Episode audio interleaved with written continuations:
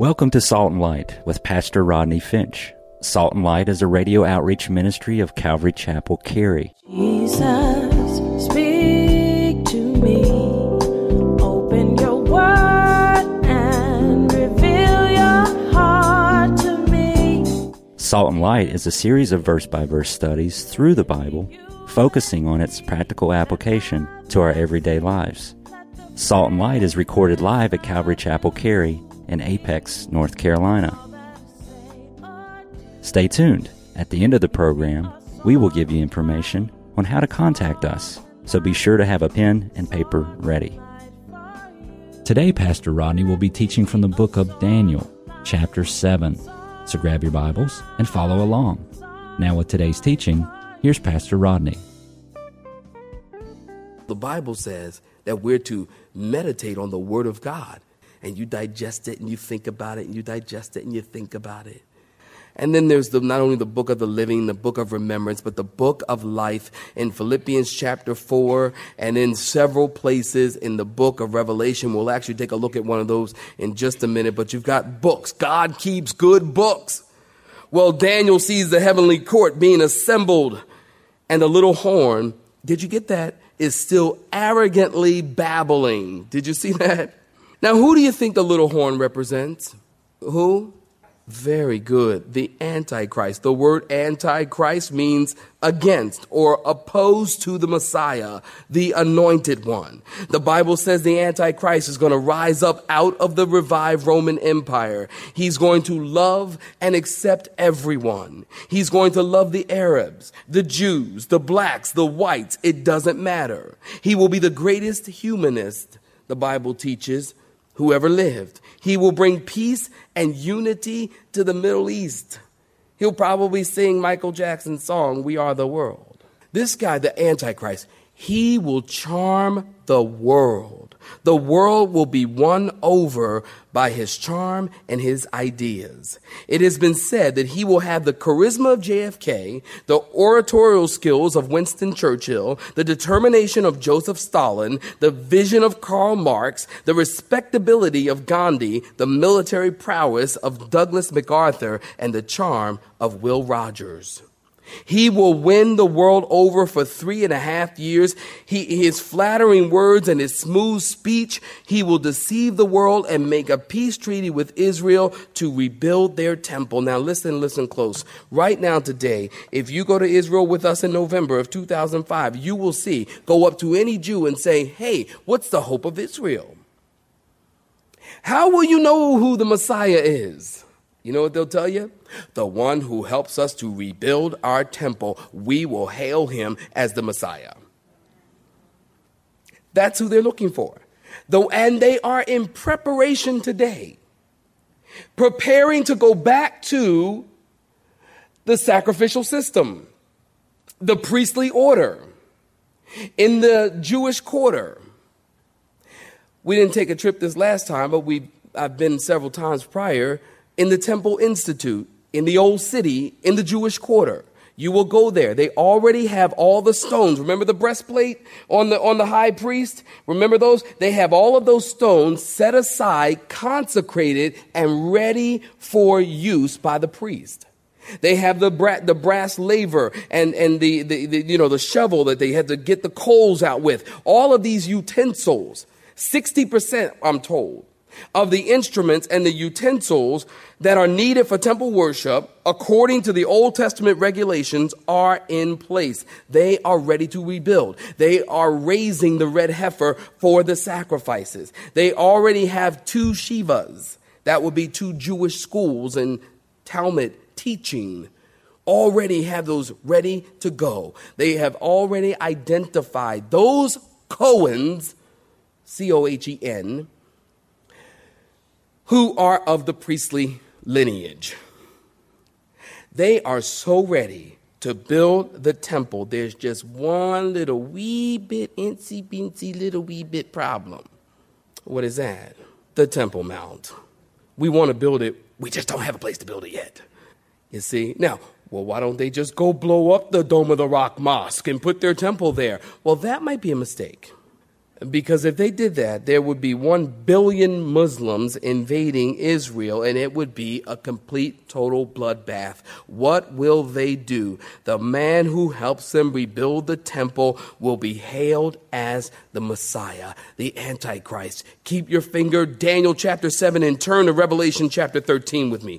Let's take a look a little bit closer. Let's use a zoom lens and take a little, little closer look at the Antichrist. Revelation, last book of the Bible. Of course, you know that. In chapter 13. And look at this. We're just going to read it. Don't have a lot of time, but you've got to see this. We're going to just read it and commentate on it just a bit.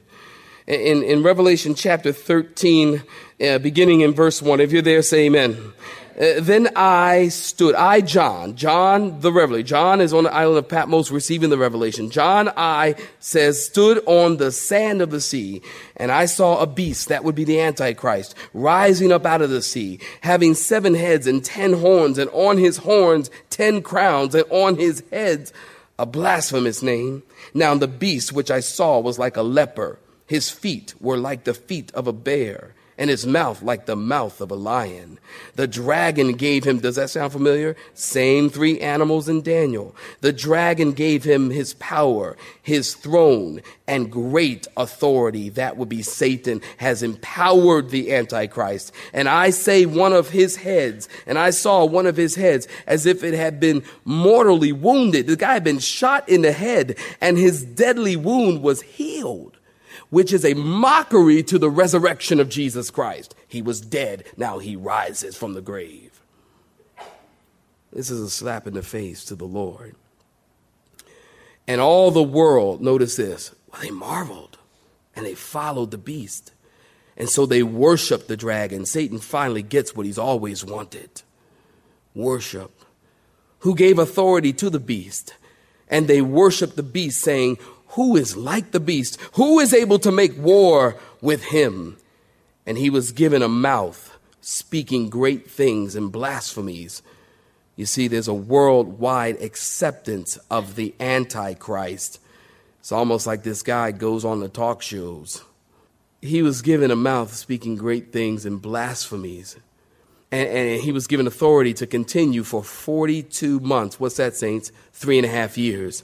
And then he opened his mouth with blasphemies against God to blaspheme his name, his tabernacle, and those who dwell in, in, in heaven. It was granted to him to make war with the saints to overcome them. And the, an authority was given him over every tribe, tongue, and nation. All who dwell on the earth will worship him, whose name have not been written in, there it is, the book of life of the lamb slain from the foundation of the world. If anyone has an ear, let him hear. We've got two. Let's listen close.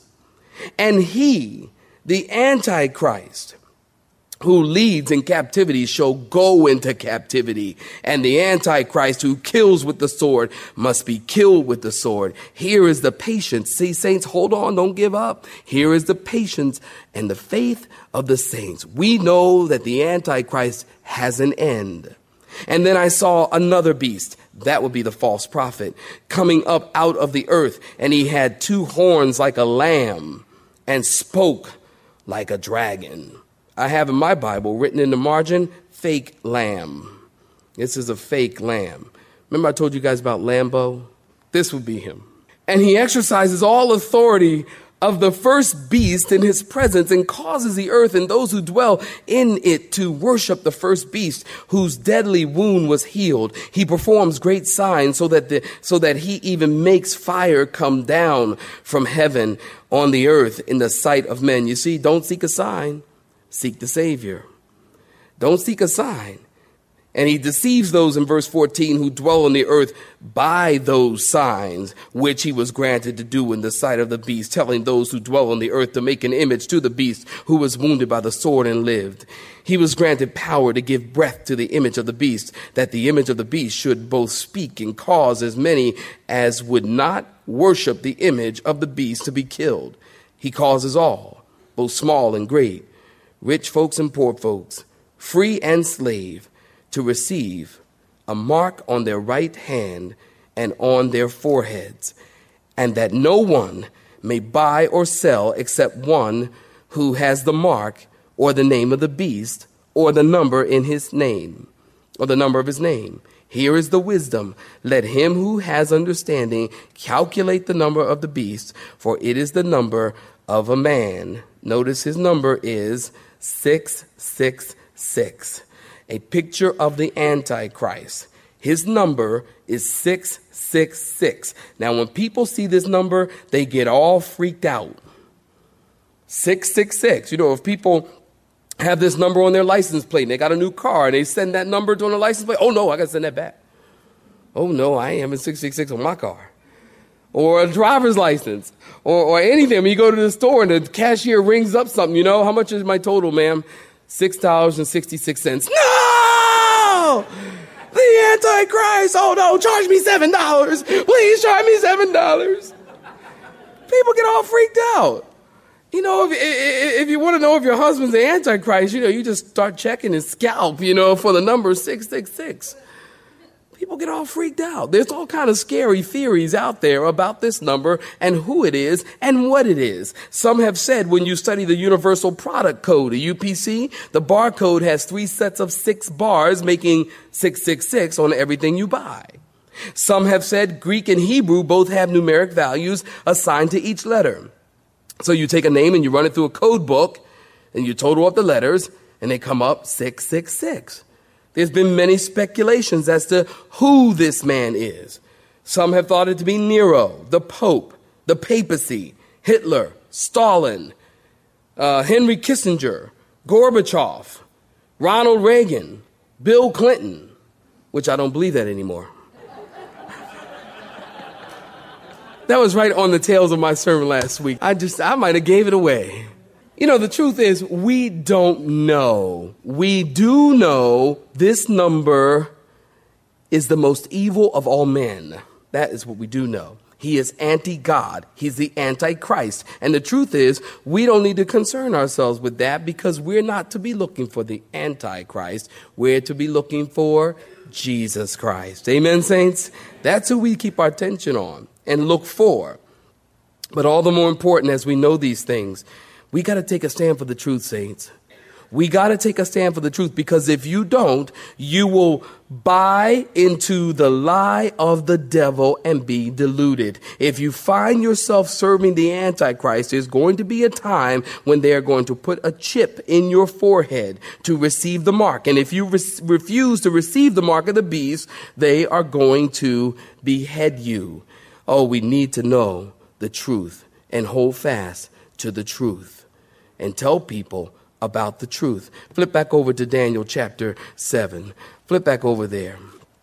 And look at look at uh and let's pick up our, let's pick up here in chapter 7 in verse 18. Look at verse 18.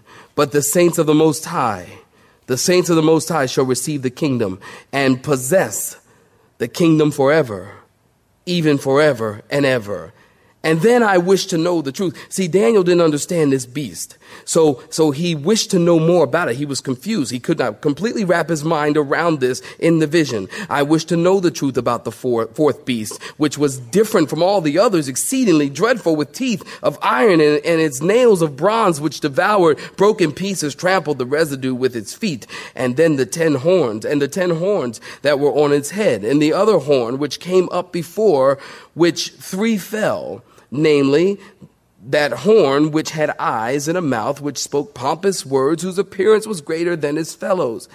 I was watching, and the same horn was making war against the saints and prevailing against them until the Ancient of Days came and judgment was made in favor of the saints of the Most High, and the time came for the saints to possess the kingdom.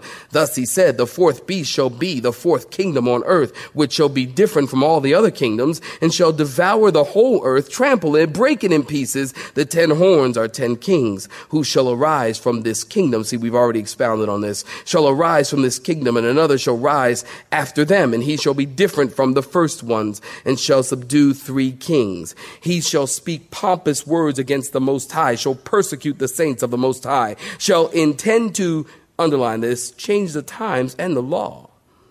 And then the saints shall be given into his hand for a time and times and a half time That will be three and a half years. But the court shall be seated, and they shall take away his dominion to consume and destroy it forever. Then the kingdom and dominion and the greatness of the kingdoms under the whole heaven shall be given to the people, the saints of the Most High. His kingdom is an everlasting kingdom, and all dominions shall serve and obey him. This is the end of the account. As for me, Daniel, my thoughts greatly troubled me, and my countenance changed, but I kept the matter in my heart. Now, before you close your Bibles, notice Daniel didn't know exactly what everything meant until he asked one of the angels in the vision what was going on. And the angel gives the picture of the Antichrist in detail, of which we just covered. And then notice in verse 21, again in your Bibles, the Antichrist will make war with the saints. That will be the Christians who are on the earth during the tribulation. There are some people who use this text and say, see, it's right there. Christians are going through the tribulation. No, there will be Christians who are on the earth after the rapture. The rapture will take place. And there are a bunch of people who have heard the gospel, who know that the rapture is coming. The rapture will happen. The Bible says, listen, the rapture will, listen, the Bible says the rapture will happen in a moment, in a twinkling of an eye. Bam, it's going to be just like that. There's going to be cars crashing and stuff happening, bridge backups, and uh, we, you know, there might be a Christian driving, you know, a big old Mack truck and he's going to get raptured. And the truck's just going to go all over. It sounds like a movie, doesn't it? Guy movie, explosives. It's going to be terrible. Christians are gone. What happened to them all? Oh, aliens took them. Okay. And then a bunch of folks who come to church all the time and they listen and they hear and they never receive Christ, you know what? They're going to go, man, you know what? Man, Rodney is kind of crazy, but that rapture thing, I think he's right about that. I better get saved. Oh, God, help me. And then they're going to get saved. They will be on the earth during the tribulation. You know, one lady, true story, wrote me, and she sent, uh, she wanted to pick up the, the Revelation CDs and because uh, she said she wanted two copies. She said, I want two copies, one for myself and one copy, Pastor, I want to leave in the church. Because after I get raptured, I'm hoping somebody finds them and listens to the CDs and gets saved. Is that a trip? True story, though. True story. But then, but see, see, people are going to be on the earth. You understand that? Say amen if you do. If folk to be on the earth when, when the rapture happens, and Christians are going to be on the earth because they're going to give their life to Christ. Now, notice in your Bibles again in verse 25, really quickly, the Antichrist, notice this in verse 25, he shall intend to change times and law. Now, I never knew this. I just learned this today, as a matter of fact. The Antichrist will change or seek to change the dating system not like dating, fellas. The fellas are like, yeah, man. I knew something was wrong with it. I can't get a date, man. I was like, yeah. Not that system, but the Antichrist is going to change the dating system of the years. We call this year 2004 AD, or a date in history like 539 BC because the BC represents what? The birth of Christ. BC is an abbreviation for before Christ. AD is an abbreviation for in the year of our Lord. In other words, listen to this Jesus Christ is the focus of our calendar. The Antichrist doesn't like that. And in many of our universities and people today are trying to change that. They have now are trying to use the BCE or before common era, trying to erase the fact that the birth of Jesus is the central point of all of history. And whether or not you add the E or not, you know what? The year still points to Jesus Christ. they can do whatever they want. And then notice this here it seeks to change the law.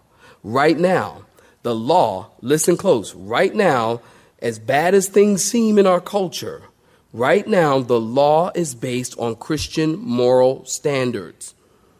That is still true. How do you know, Rodney? Well, because rape, robbery, incest, child pornography, murder, all of these things are illegal. And they are illegal because God says it's wrong. It is sin. It is very possible when the church is removed from the world, the Antichrist is no longer hindered because the reason why the Antichrist is not on the scene right now is because the church is still here. You're still here. When we leave, the Antichrist is going to have full reign. We're the church, the salt and the light. We're the ones that's hindering. The Holy Spirit is hindering. The Holy Spirit in the presence of the church, dwelling in the midst of the church, is hindering the Antichrist from going full blown crazy. When we're taken out of the way, then society's mind will become warped beyond all belief.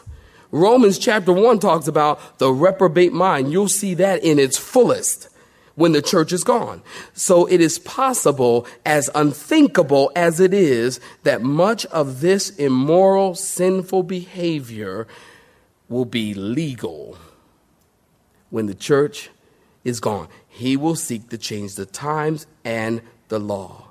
Something to consider. And then in verse 28, in closing, I'm coming in for landing. After seeing all this, did you notice? Daniel was shook up. He was so shaken that other people could see it in his face. And that says what? They, they, they, they said to him, they said, Daniel, they said, what, what's going on? What's bothering you? And notice it says in verse 28 that, that it says his thoughts were troubled and his countenance changed.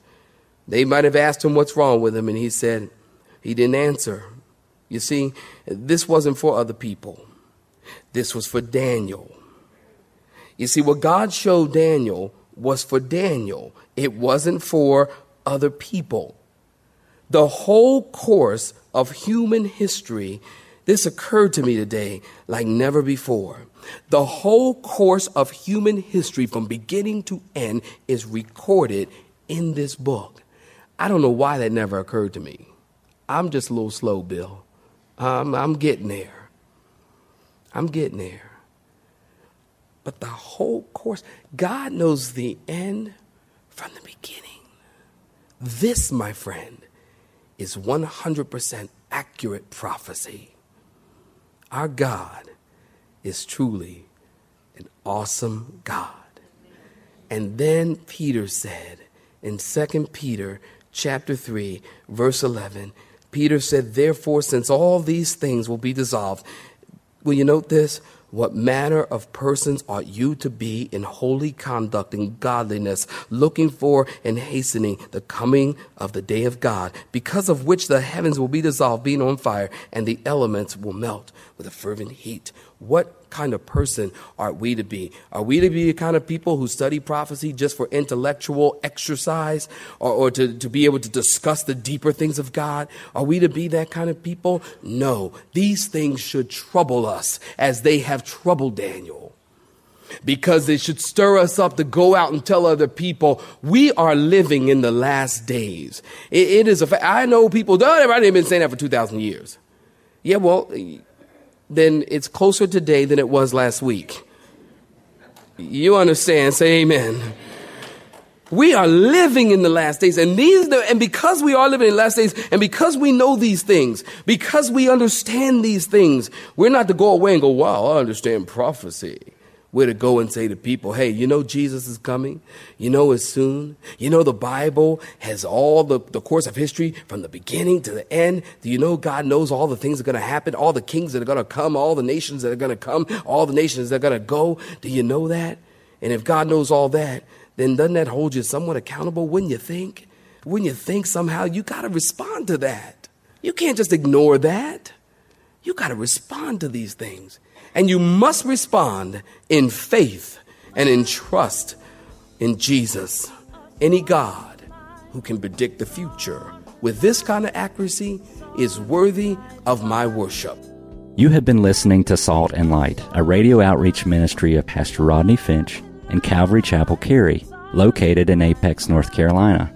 Join Pastor Rodney Monday through Friday at this same time. For information regarding service times, you can contact us at 1 800 293 0923. That's 1 800 293 0923. You may listen to today's broadcast in its entirety by visiting the media library on our website at cccary.org.